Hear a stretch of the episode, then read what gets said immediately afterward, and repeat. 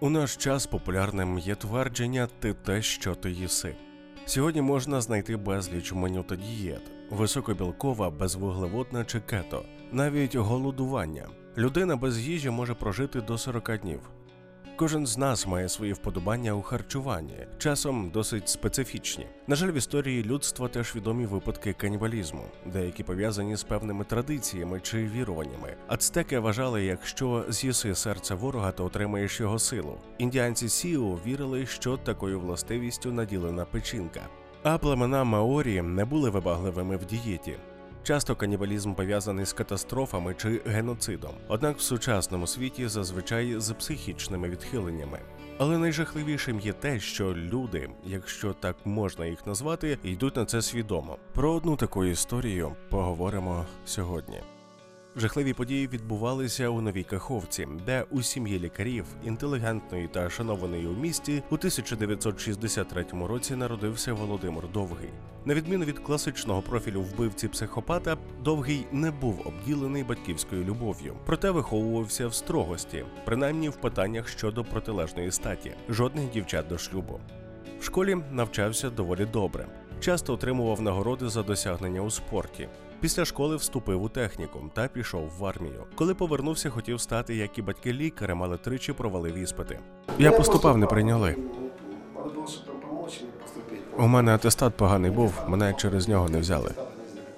Згодом він влаштувався на завод. Володимир був одружений, хоча з самого початку все складалося не дуже добре. Окрім того, довгий все ж піддався впливу батьків і одружився, будучи цнотливим. Після армії я одружився, і, до речі, святим, ну не тронутим. А зустрічались довго? Два місяці лиш. А чого так швидко одружились? Та поквапились. А потім в житті Володимира настали важкі часи. Розпад радянського союзу, важка ситуація з роботою, що триватиме впродовж його життя, адже чоловік пізніше працюватиме сторожем на місцевому цвинтарі. Кінець шлюбу, та ще й захворіла мама. Лікарі не могли їй допомогти, проте довгий любив матір і не здавався. Він зацікавився людською анатомією та нетрадиційною медициною. Тоді вперше він скуштував собаче м'ясо. Навіщо? Такий метод використовувала його близька подруга Ольга, що хворіла туберкульозом. Вірила, що від хвороби допомагає собачий жир. В подальшому роль цієї жінки у житті маньяка матиме вагоме значення. Зрештою, мама довгого помирає, а батько, на думку Володимира, вчинив зраду, адже не побувши достатню кількість часу в жалобі, одразу одружився з іншою. Це все зламало майбутнього канібала, проте у нього залишилося ще одне світло в житті, а саме Ольга. Проте в неї прогресувала хвороба. Одного разу Володимирові потрапила книга з цілющими рецептами на основі людського м'яса. На жаль, готуючи цей матеріал, я натрапив на джерела, котрі відрізняються одне від одного. Деякі журналісти та аматори-розслідувачі чи то спеціально, чи задля сенсації містифікують кримінальний шлях людоїда. Наприклад, перше вбивство. Дехто стверджував, що Володимир страждав сексуальною дисфункцією. Одного разу його друг вирішив допомогти та привів йому жрицю кохання. Коли дійшло до справи, то у Володимира нічого не вийшло. Цим скористався товариш і сам переспав з повією, чим розлютив довгого. І той позбавив його життя, зварив та з'їв. А повію на деякий час за допомогою погроз зробив своєю помічницею, але згодом і вона вмерла. Після чого з неї був приготований холодець. І таких фейків на просторах інтернету багато. Зі слів самого Володимира, першою жертвою була звичайна дівчина легкої поведінки, котру знайшов по оголошенню в газеті. Він страшенно боявся і нервував перед скоєнням злочину. Тоді ж канібал вперше і скуштував людське м'ясо. Серце там ударів 200 було. Вперше ж страшно. Ну я її зустрів і голос, який сказав, перша твоя буде. Піднялись до мене додому, я не квапився. Вона ще поїла хрумкі палички. Підходжу до неї. Мені важко було наважитись, краще б не наважився. Тричі я коливався, замахувався і опускав руку. З цього моменту 1999 року Володимир Довгий почав тероризувати місто, хоча під час допиту називав себе санітаром, що хотів очистити його від повій. Лише вони були його жертвами. Чому?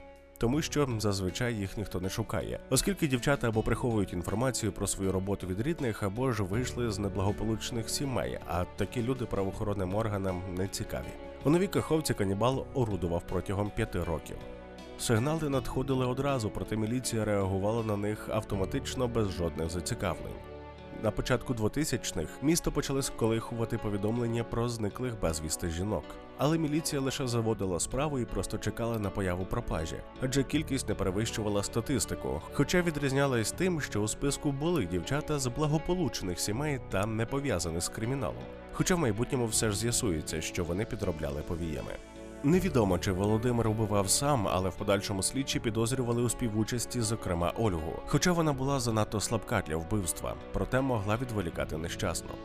Наприклад, як відбувалось убивство, приблизно так само, як в готелі сім'ї Бендер. Жертву садили спиною до виходу з кухні, поїли та кормили. Потім Володимир йшов по ніж. Бендери використовували молоток та убивав жертву. Але за його словами робив це у такий спосіб, тому що не міг дивитися в очі жертви. Хоча далі справа уже йшла легше. Тіло розчленувати убивця умів, оскільки готувався стати лікарем, а мистецтво готувати йому перейшло від матері, котра бездоганно робила закрутки. Тому зазвичай зі своїх жертв він робив тушонку, але не лише її. Також пельменями і різними печеними стравами частував своїх сусідів. Вони хвалили його страви, допоки згодом не дізналися їхнього складу. Ольга, після того як Володимира спіймали, захищала його. Наприклад, жіночий одяг, який знайшли слідчі під час обшуку помешкання, вона називала своїм, хоч і він був різного фасону. Причетність Ольги не вдалося встановити, оскільки вона померла під час розслідування. Підозрюваним також був і батько Володимира. Часто його бачили, як той виходив з під'їзду з великими пакунками. Згідно зі свідчень, знайомим та звичайним людям він продавав м'ясо, котре вполював його син. Казав, що воно борсуче і має добрі властивості для лікування деяких хвороб. Проте і його участь не доведена, адже він також помер. Яким чином ще вдавалося Володимиру Довгому так довго вдосконалювати свою кулінарну майстерність?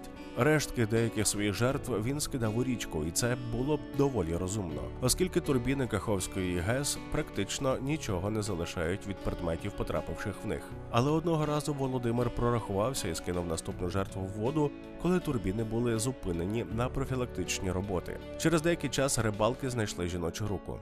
Після експертизи вдалося встановити, що рука належала Тетяні Куліш, яка підпрацьовувала повією. Добре відокремлювалося від шкіри зварене м'ясо. Сало виходило смачне, я розрізав його на маленькі шматочки. Голову я варив, щоб потім не спливала в річці. Довгий міг попастися два рази, і можна було б уникнути більшої кількості жертв.